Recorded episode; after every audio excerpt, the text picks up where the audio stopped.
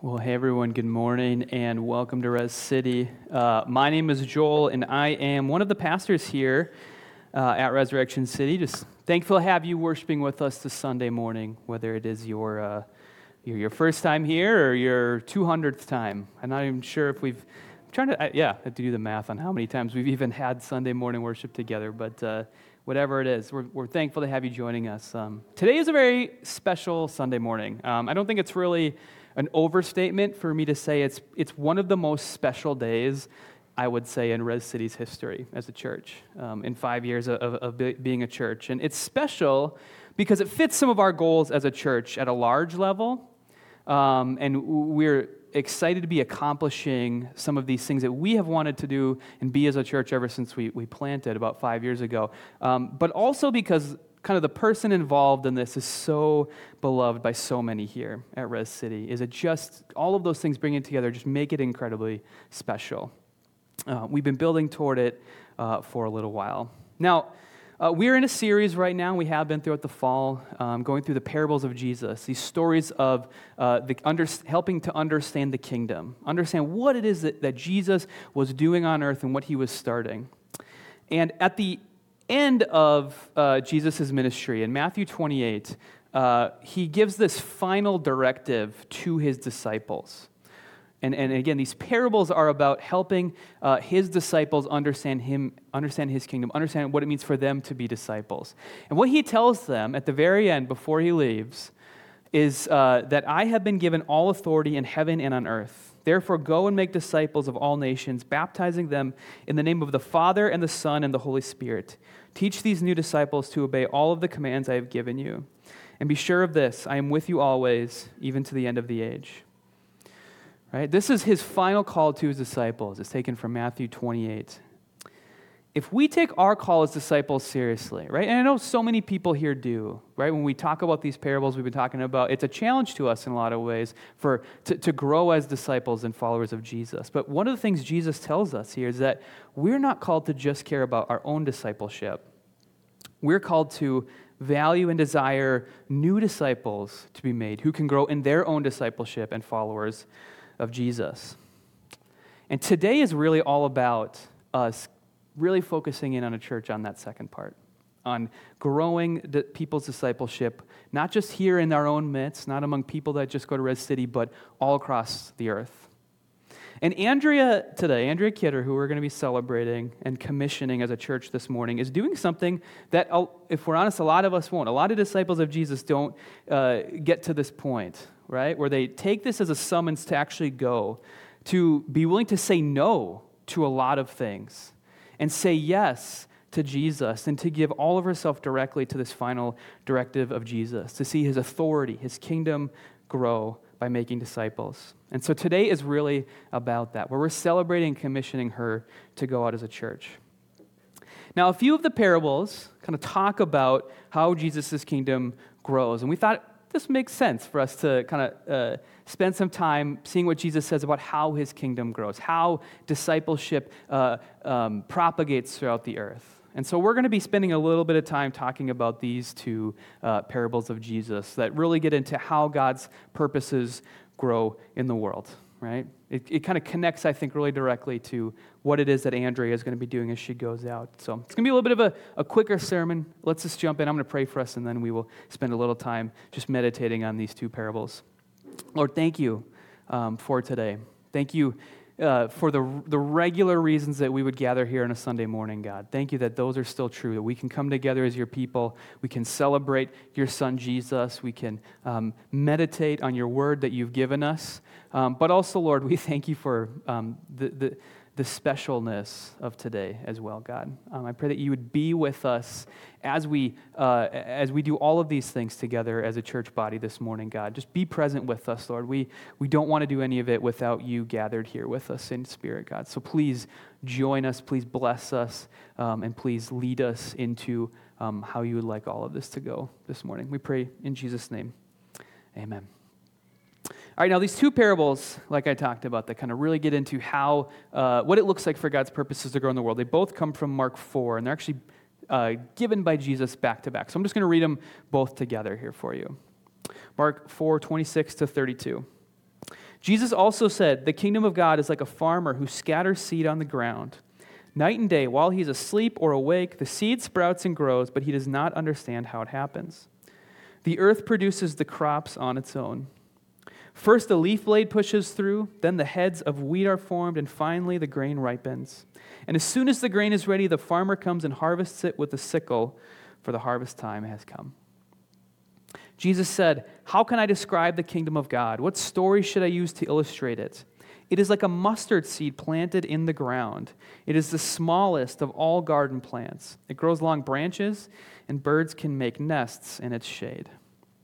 Now, the key idea here, I think, if we take these together and really consider what's going on, is that the kingdom is something that's supposed to grow like a plant. That's part of its nature. Just like a plant is supposed to grow, it's part of what makes it a plant.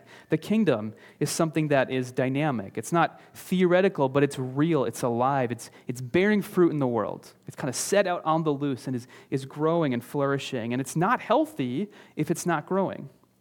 And we, if we understand the kingdom of God correctly, we should be desiring for it to grow as well. And Jesus uses these two stories together to kind of make this plain. Uh, one is about a regular growing plant and sort of just the nature of what that looks like. And then one is a little more specific. It gets into what it looks like for a specific type of plant, a mustard plant, to grow. So let's dig into them a little bit. I think it's helpful for us to spend some time trying to understand the context of these different parables. They take place in a different setting, a, a different time in history uh, than we live in. And so it's good for us to pause a lot of times and meditate on uh, like what is actually going on here. Now let's start with the mustard uh, seed, okay? This is actually a picture of a mustard plant that we have on the screen here. Now, it's pretty you know, self explanatory. Mustard seeds were, unsurprisingly, one of the smallest seeds known in ancient Israel, yet they were renowned and well known uh, for how large of plants they could grow to. And so they sort of represented a kind of paradox of how small the seed was, but for how large uh, uh something could come out of such a small package. Now, sometimes you'll, you'll hear of a mustard tree, if you've heard this parable before. It's actually not a tree, it's a vegetable plant, but it's one that can grow pretty tall. It can grow up to about apparently 10 feet in height. And it probably is, it's probably the black mustard uh, plant that uh, Jesus is thinking of here. Now, w- we have a lot of big trees where we live. Um, I don't think that's necessarily the case in Israel. And so I was thinking of it like, you know, those giant uh, sunflowers that you see sometimes that kind of tower tower over us. Um, I wonder if, if that's maybe a better image for what you're thinking of in your mind for what kind of Jesus has in mind here. It's not necessarily a towering tree, but it is something uh, that kind of overshadows us. And we are, every time we see it, we're so excited and shocked about how big it's gotten. Now, the connection point to the kingdom here is that, like a mustard seed, it seems shocking that something so small could become something so large. And Klyne Snodgrass, he's, a, he's a, a, a, New Testament scholar who's written a lot on the parables. He says that the parable of the mustard seed addresses the unspoken question about the unimpressive and unexpected nature of the kingdom that Jesus claimed was already present. Could what was happening with Jesus and his disciples really be the establishment of God's kingdom? Was not the kingdom supposed to be a mighty display of God's defeat of evil and the removal of nations afflicting Israel? That was the idea of what it would look like when God would finally act in the world, that it would be something you couldn't miss, something unstoppable, something uh, that overpowers uh, forces in the world that are maybe uh, aligned against it. But instead, he says, like the tiny mustard which grows into a large plant, so the kingdom is present, even if hidden, unnoticed or ignored and its full revelation with its benefits will come. When you really think about Jesus' ministry, when you look at it and you read about it in the gospel, it's not the most impressive thing in the world when you just really consider what's going on. It started really small. It's, it's a little seed represented by what was an untrained rabbi, a guy whose background and his whole career up to that point had just been in uh, kind of construction, essentially. And uh, a ragtag group of a lot of fishermen and other kind of similar types of people that he gathered around him, blue collar workers. That's what this was. That's what, that's what was going around spreading this message. He had no army, he had no marketing campaign where he's boosting his PR to try to sell people that something really special is happening. There's no focus groups that he's holding to try to figure out what people want and crafting his message according to it. There's no outside funding. There's no war chest that he has that he's using. There's no formal education even that he can fall back on and give a, uh, you know, his credentials to people to sort of assert some authority for why they should listen to what he's saying. And when people looked at it, they couldn't really deny that something was happening with him, but I don't think a lot of people really took it seriously because of all these other factors. That's why a lot of elites didn't really take him seriously, is because it seemed so unimpressive and small. And definitely not what a lot of people expected it would look like when, Jesus, or when God would come and bring his kingdom. Yet, Jesus predicted that this kingdom, though seemingly small and unimpressive, would grow into something as tall and as high as anything else in the world. And we have the benefit of hindsight on this, right? We can look back 2,000 years and just see what's happened since Jesus made this prediction in this form of this parable. And if we look at the history of the world, it's undeniable that what Jesus said is true. And that was precisely the point. It, it's always supposed to have been this way. It was always supposed to work like this. It was always supposed to grow from something really tiny into something that you could never guess could come from this initial package. And that's what the first parable is all about. Now, the second parable, it's, really the, it's actually the second parable we'll talk about, it's the first parable we read actually, but that's a little bit more talking about how it grows. What does it look like for the kingdom to start small and then become something so large? And there's a, a couple verses in there that I think are key. Night and day, while this farmer is asleep or awake, the seed sprouts and grows, but he does not understand how it happens. The earth produces the crop on its own. Now, the farmer's not supposed to be anyone in particular. He's just kind of a stand in for us, I think. Um, and the point is that the whole picture is explaining what this kingdom looks like. Now, the point is that the farmer doesn't do anything. He's not like a super lazy farmer who is, doesn't, you know, just kind of lets it all grow on its own. It, he, we assume he's, a, he's like doing what farmers are supposed to do. He's fertilizing, he's tilling the soil, he's watering, um, he's pruning. He knows these things are needed, he knows how it works in that sense. The point isn't that we don't do anything to aid the growth of God's kingdom and we can just sort of sit back and get uh, you know, on with our own lives.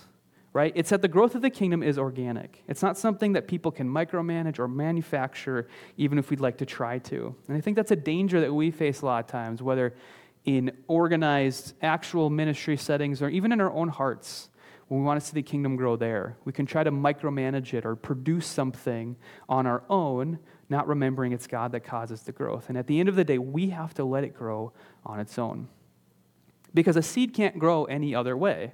It's something that is alive, it's organic. It grows without our assistance. That's the whole point of this. And so, the kingdom, then, the point that Jesus is making is that it is pure organic life from heaven, given from the life giver and it can't be contained. To me, it like tells you how my brain works. There's this great image from the movie Jurassic Park, I think, that helps to make sense of this. And I, I'm just going to assume you've all seen the movie. It's been out long enough to where if you haven't, that is on you. And I take no responsibility for spoiling a movie made in like 1993, okay? Um, if you remember the movie or if you haven't seen it, there's all these dinosaurs. It's these people, they're playing around with life, thinking they can kind of manage it and turn it into a theme park where these animals are going to be little pets that they can have people come and watch. And that's not what ends up happening. The, the, the dinosaurs grow out of control. All these uh, you know, businessmen and scientists who think that they can kind of micromanage the growth of these dinosaurs um, are proven to be wrong. Uh, and, and it, gets out of their control in a dangerous way at the very end of the movie. And it ends with the dinosaurs sort of taking over ownership of the island and forcing the humans out. And there's this great line, it's a little bit earlier in the movie, where uh, it, it's predictive. It, it's, it's, it's actually proleptic. Uh, you can Google that word. That's a word I heard this week that's pretty good. Um, like a $10 word, isn't that what that's called? Um, it, it, it's, it's predicting what's going to happen to these people who are trying to, a, you know, trying to micromanage the, the growth of these dinosaurs. And it comes from a guy named Ian Malcolm, and he says, Life finds a way.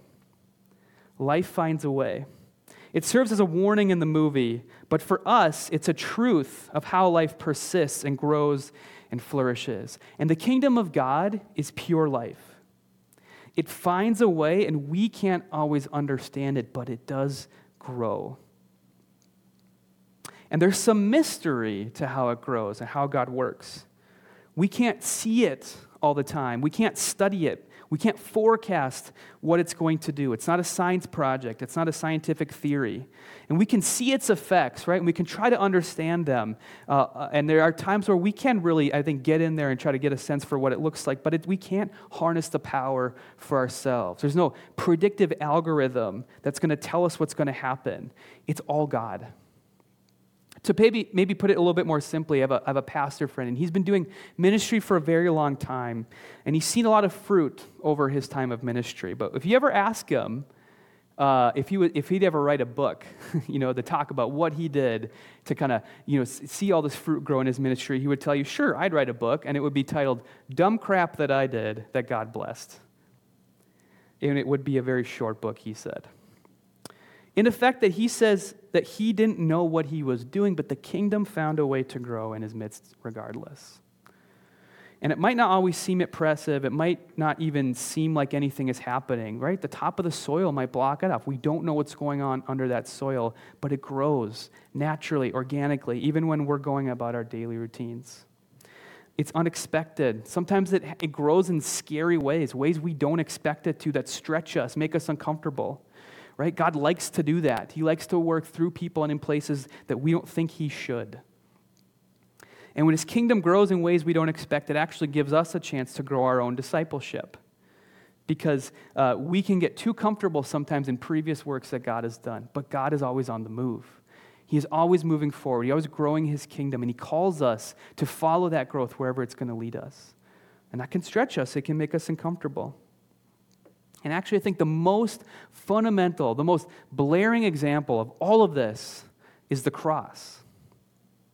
If people thought Jesus' kingdom seemed unimpressive when he shared these parables, imagine what they thought when they saw him nailed to a cross. Or maybe they got the push notification in their phone the next day, right? Imagine what it would have read Wannabe king gets executed by the state like all the rest as his mo- movement starts, as soon as his movement starts to gain any momentum. That's what everyone would have been thinking. It would have seemed like there is no possible way that what God was doing in the world would be centered on this. Yet, exactly what God was doing was centered on such an unimpressive moment of the cross. It's so fundamental to everything we do as a church. It's so surprising. It's so unexpected. It stretches us right? And that is exactly what God's kingdom looks like. Here we are. And nothing has impacted the world like Christian faith in the development of the kingdom of God. Now, let me close here with a couple of exhortations before we transition into the commissioning part of our service. I actually want to start uh, with Andrea. Andrea, trust God's kingdom to grow, even when you don't see it. Do your work faithfully, be diligent. Okay, water, fertilize, prune, till, right? Put up tomato cages, you know, do all that stuff that you're supposed to do to be a good gardener, okay? Do that stuff, right? You're not, you know, you're not going to Thailand for a vacation, right? But leave ample room for God to work, right? If you feel God leading you to do something, do it. Even if the path seems obscured to you, even if you're not quite yet seeing anything grow, it seems like it might be blocked up by the soul. If the Spirit has led you somewhere, trust that it's growing. You have come to bring life to people. Life is on your side, and life finds a way.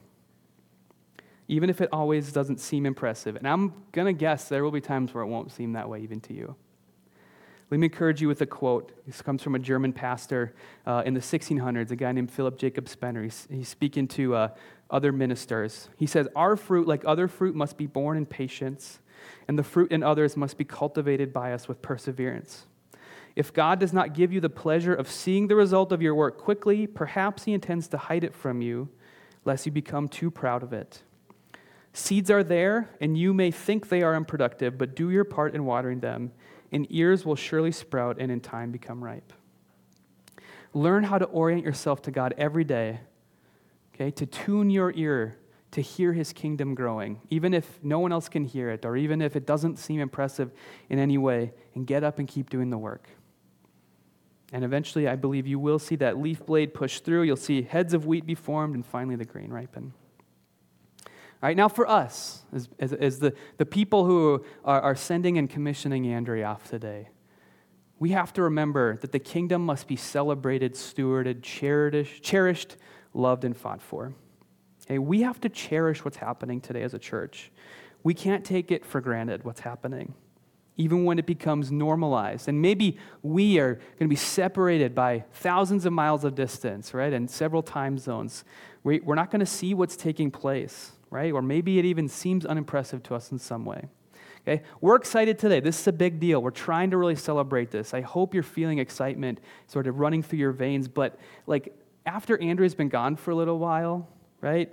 It'll be just come part of our normal rhythms, right? To receive updates from her, to maybe eh, eh, pray for her on a regular basis, to support her, right? This is just going to become normal to us, right? It's become part of our normal rhythms. And a lot of times when something becomes normal, we don't really notice what's happening because of it.